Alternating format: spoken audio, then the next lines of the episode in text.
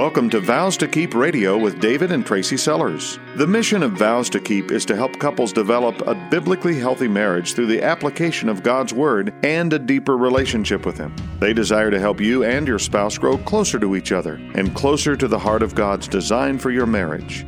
Now, here's David and Tracy with today's broadcast. For the last two weeks on Vows to Keep Radio, we have been talking about how to stop the fighting.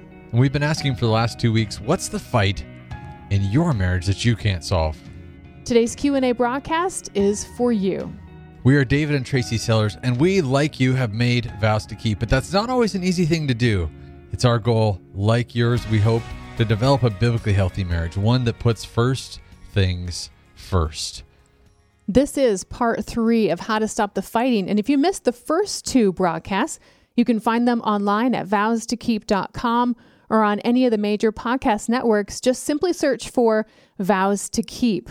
We're going to start with a doozy, Tracy. We've been asked this question in multiple different ways by multiple different people. Is it ever okay to agree to disagree? Is it okay simply to avoid the fights by just agreeing to disagree? What do you think, Trace? Well, first of all, I think these things tend to start out pretty small. Like you like to travel to go see family on Christmas vacation, and your spouse thinks that extended family and vacation don't belong together in the same sentence. or something as complicated as the location of the real estate you're going to buy. Is it sidewalks or is it going to be country dirt roads that you're going to be living on? So, what is it that causes you to think we're going to agree to disagree? We're not going to come to terms with whatever this topic is.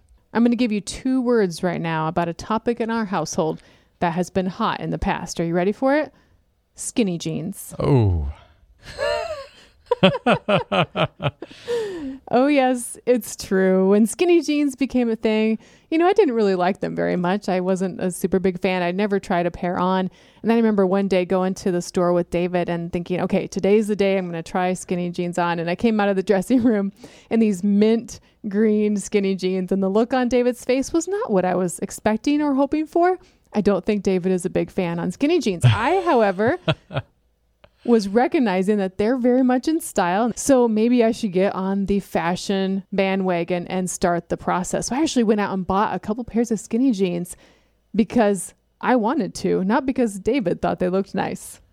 This was definitely a topic that we had agreed to disagree on. and even though it is super silly, actually began to cause division in our marriage. Now, why would that cause division, you might ask? That seems like such a simple topic. One that certainly we could agree to disagree, but let me tell you how and why that happens. It starts with the littlest things, where we have basically succumbed to the fact that we're going to be in isolation on this topic. I am going to pursue what I want, and you pursue what you want.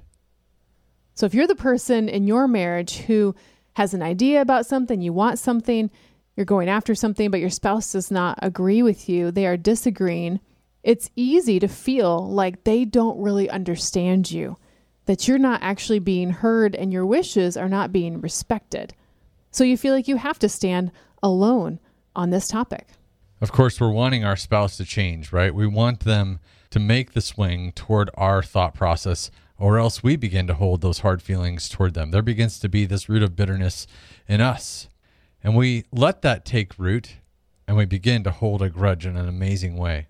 However, I think the other person does too, David, because you've had the conversation, you both know where you each stand, and the one person says, Fine, you don't really get me, then I'm going to do this myself. Well, then that spouse begins to do what they want to do.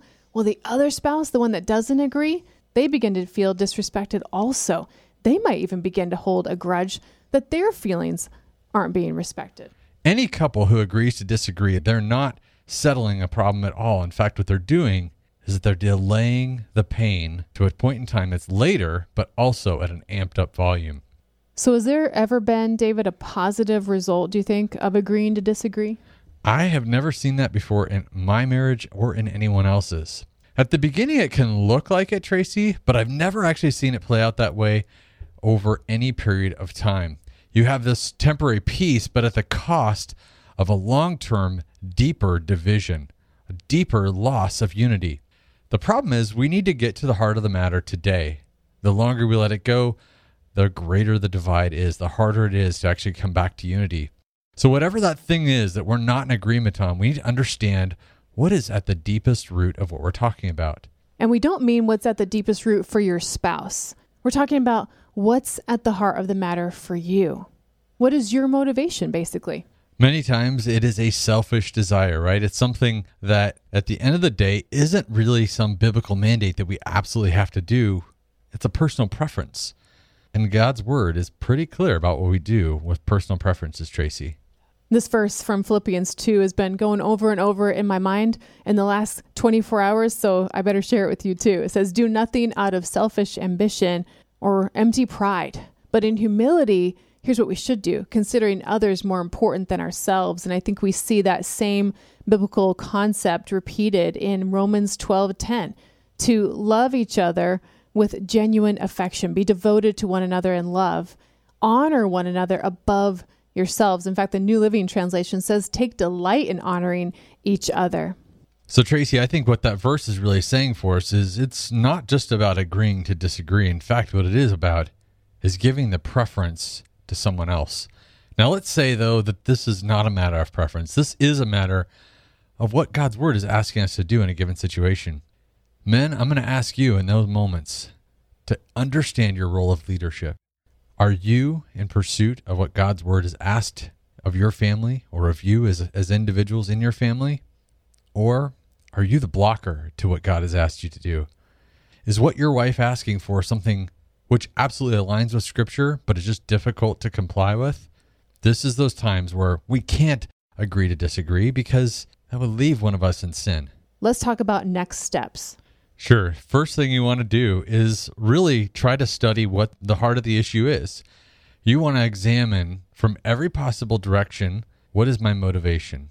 And then compare that with God's word. Find some verses in God's word that either support what you're saying or that deny what you're saying. And then from that, approach your spouse. You want to do this in such a way that changes the paradigm from being you against your spouse on this topic to you trying to get in compliance with God's word. We're ready to step into the next question.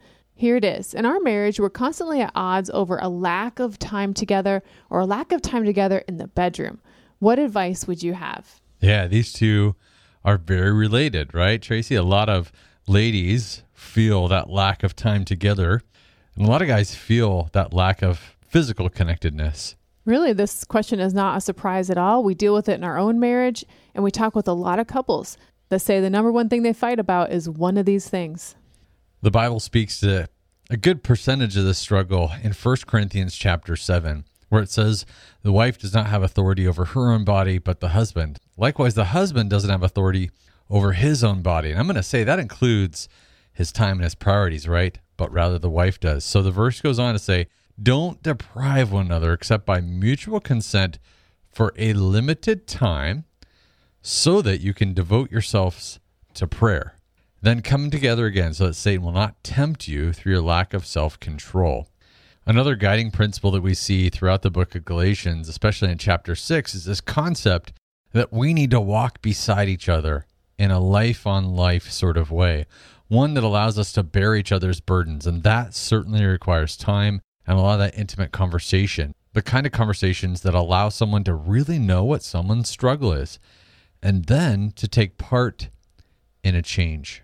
So many times couples just feel like they are stuck, but the proof is in the pudding when it comes to what our priorities are. And if we really will step back and look at what God's word is saying to us, we might have to realize that the priorities must change, that we're going to have to make time for things. And that means saying no to some things that are potentially really good.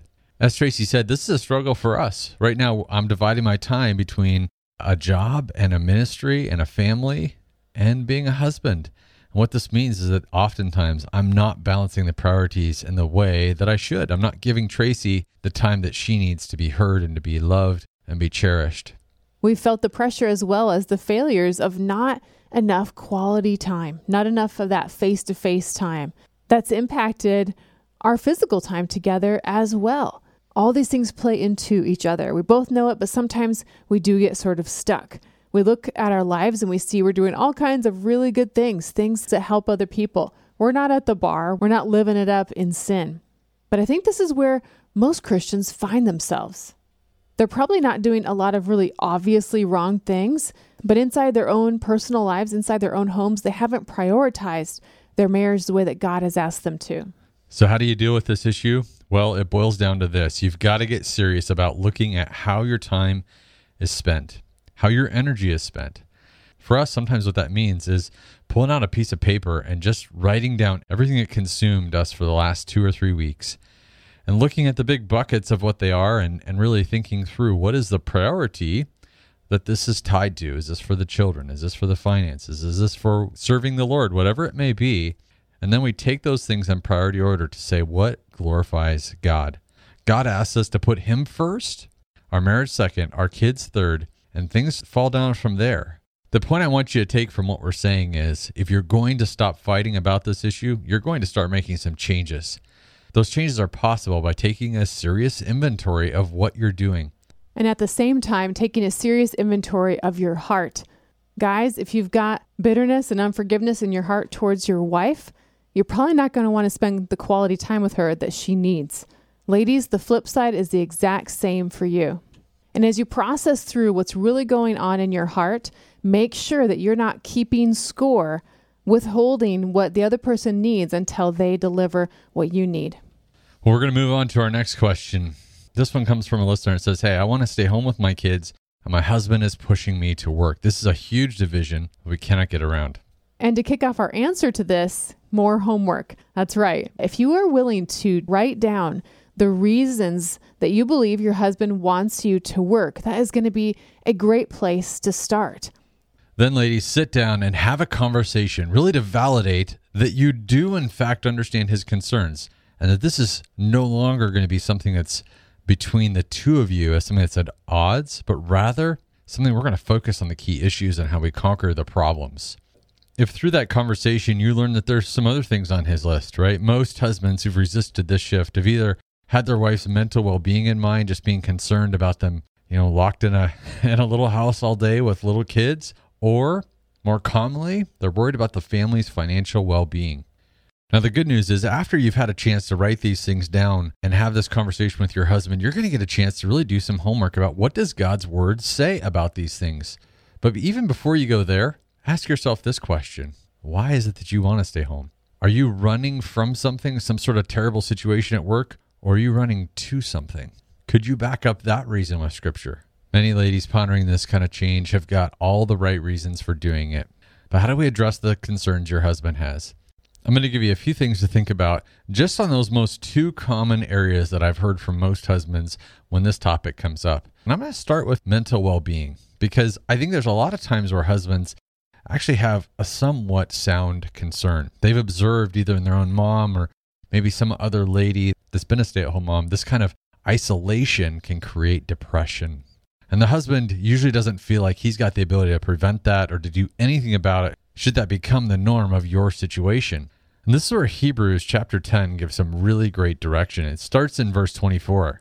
Let us consider how we can spur one another on toward love and good deeds, not giving up meeting together, some are in the habit of doing, but encouraging one another, and all the more as you see the day approaching. This verse encourages us to make sure that we don't stop meeting with people and that we stay out of isolation because that's how we are able to encourage each other in that process. When it comes to finances, this is one area where many ladies feel like, listen, there's nothing I can do to replace the income that I'm currently bringing in and be a stay at home mom. So we're just going to have to deal with it. Well, that's not true. There is some things you can do. Financially, I think we've reached the point in America that we believe the lie that we have to own everything. To become a stay at home mom, this means you actually have to be very good at deprioritizing the things that we need to deny ourselves of. We accomplish this by first building a budget, one that's based upon history. So take a look back the last three to six months of your finances and put in buckets where you've spent your money.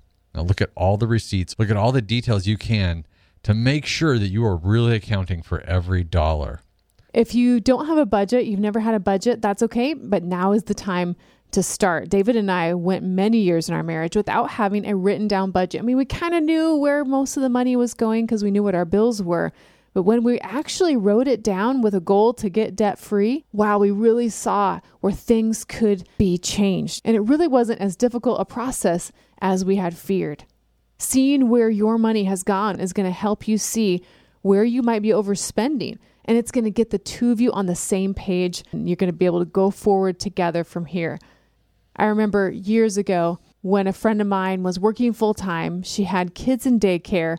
Well, one day she sat down and she figured after childcare, after taxes, after travel and clothes and lunch every day, she was bringing home 25 cents an hour, David.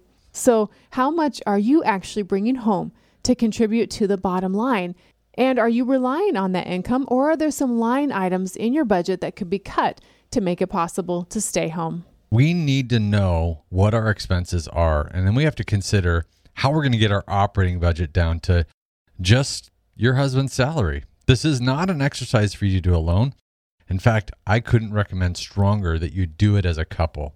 We have to get to the point though where we see god's provision as sufficient and our spending as excessive and that we rectify the difference so these numbers do have to work you have to ask yourself things like do we need two cars can our kids share a room? Could we go to a smaller house? Do we need cable TV? and the answer to that is no, you don't, right? Mm-hmm. So get rid of it. Do we eat out too much? Some of these things might feel like unnecessary sacrifices until you realize the cost. The fact that these are the very things that for most of us keep us from being able to live on one income. Do we need to maybe continue to work, but just for a season in order to pay off some milestone debt? Even things like that can provide great hope to you as someone who's desiring to stop working to stay home with your kiddos.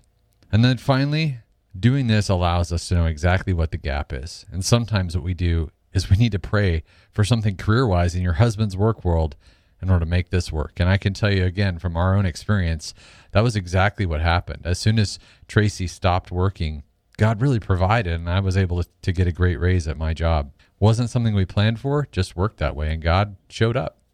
And the next question this person said, We typically go into our bedroom and shut the door when we're fighting, but I have a friend who has it out with her husband right in front of the kids. Which way is right? What a great question. Yeah, this is a tough one. We want you to know up front, we believe there are some conversations that you need to have with your spouse in private. There are many topics that kids can't understand or can't consume, and they might not get the full picture. However, as kids grow, you've got to understand that they understand more than you give them credit for. Should you be having one of those tough conversations about money in front of the kids? Well, they might not need to know the numbers, but they do need to know that you are wrestling with trying to manage your money in a God honoring way. In part one of this three part series on how to stop the fighting, I mentioned that I would really like to have a golden doodle. And David does not want to have a golden doodle. Well, guess what? We have golden doodle conversations right in front of the kids, and they're watching how we're handling that. They're watching our reaction to one another. Really, what you're saying, Tracy, is that the public setting of your front room gains a lot more relevance, not less. And many kids today lack this biblical and social ability to solve disagreements. So you have got 18 years to teach them how. These are the very kind of topics and conversations that they need to see. So, will you teach them just on the easy stuff, or will you give them the kind of lessons that equip them to have the disagreements in their marriage and not have it be the end of their marriage? Because handling these things biblically and letting them have a peek at you striving to be godly is one of the ways you are discipling them. So, is it okay to fight in front of your kids? Well, I'd recommend that you go back and listen to part one and part two of how to stop the fighting because the fights really come from what is in our hearts, the desires that wage war within us, and they're not godly desires. When our desires are godly, we desire to love our spouse like Christ loved. Guess what? The fights pretty much stop. Short term, if you're in the middle of a fight, it can feel good to go into the bedroom, shut the door. You know what? You can say anything you want behind a closed door. The kids aren't there to see it. But our experience has shown that their presence in the midst of your fight provides an accountability for your godliness and provides them with an example of how to deal with fights someday themselves. You're absolutely right, Tracy. There are so many times where having a kid right there listening to your conversation will change the kind of words you will use, right? If they see you in church worshiping your Lord and with the same mouth cursing your spouse.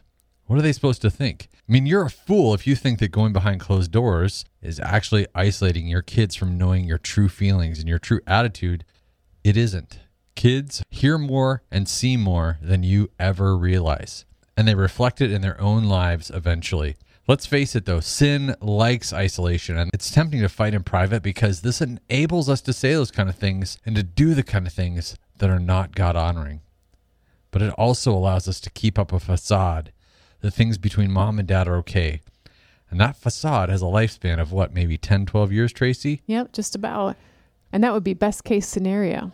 God, however, has asked us not to hide our light under a basket. God's word invites us to pray for wisdom and to use the discernment that the Lord gives us. If you're not sure whether or not the kids should be witness to this, Pray about it first. Get your heart right with God anyway before you go into any tough conversation or before you think something might turn into a fight. Even pray about it with your spouse. If your kids see you praying and forgiving one another after a tough conversation, even after a fight, they're going to follow that example. Here's another question, David. The person says, I want to talk with my spouse about the things that are bothering me, but I don't want to start a fight. I know it's going to lead to one a difficult conversation basically in the making, right? But we think by dodging the bullet, not having that conversation, that we're actually gaining peace.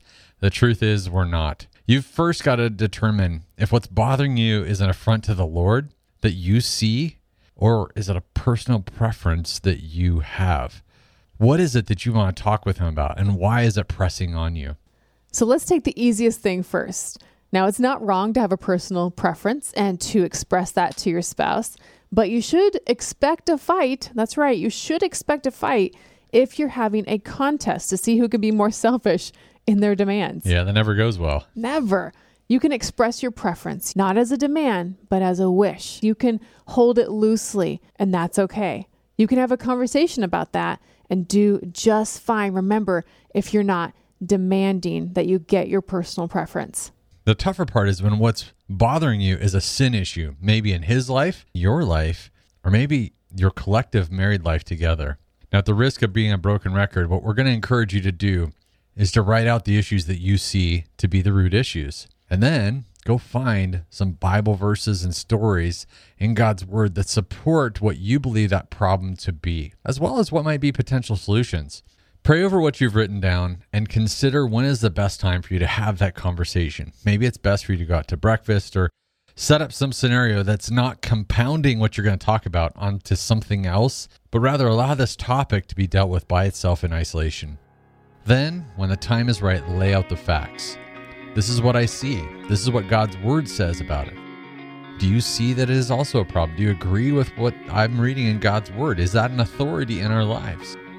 Matthew 18 spells out how we deal with sin issues in people's lives. We start with a one-on-one conversation. Now, if your husband's receptive, or maybe it's it's your sin and, and he's receptive to helping you to overcome it, cool, right? But if not, that's where you start bringing in others to help evaluate. Do you have the facts right? Are your motives pure? Are you in pursuit of God in this matter? Or is your judgment being clouded by your personal interest? Matthew 18 really lays this out well for you. I'm not going to have the time, unfortunately, to go through all of it here, but hopefully that sets you up with enough to get you started. These kind of conversations, the ones you don't want to have, are the very ones you must have. But doing so with a God honoring intention and a deep desire to please the Lord, not your spouse and not yourself, will yield fruit. Vows to Keep is supported by a team which includes biblical coaches, writers, and pastoral advisors. If you have a desire to serve marriages in your community, we would love to hear from you. Vows to Keep is a not for profit marriage ministry designed to bring God's encouraging truth to the marriages of our area. As a not for profit organization, our commitment to Christ like marriages includes providing much needed services regardless of a couple's financial ability to offset the cost of Vows to Keep operations. If you are unable to donate your time or abilities but would like to help support Vows to Keep financially, visit vowstokeep.com and click on the donate link. Like what you heard today on Vows to Keep Radio? Listen to more life changing broadcasts at vowstokeep.com. This program is sponsored by Vows to Keep of Zanesfield, Ohio.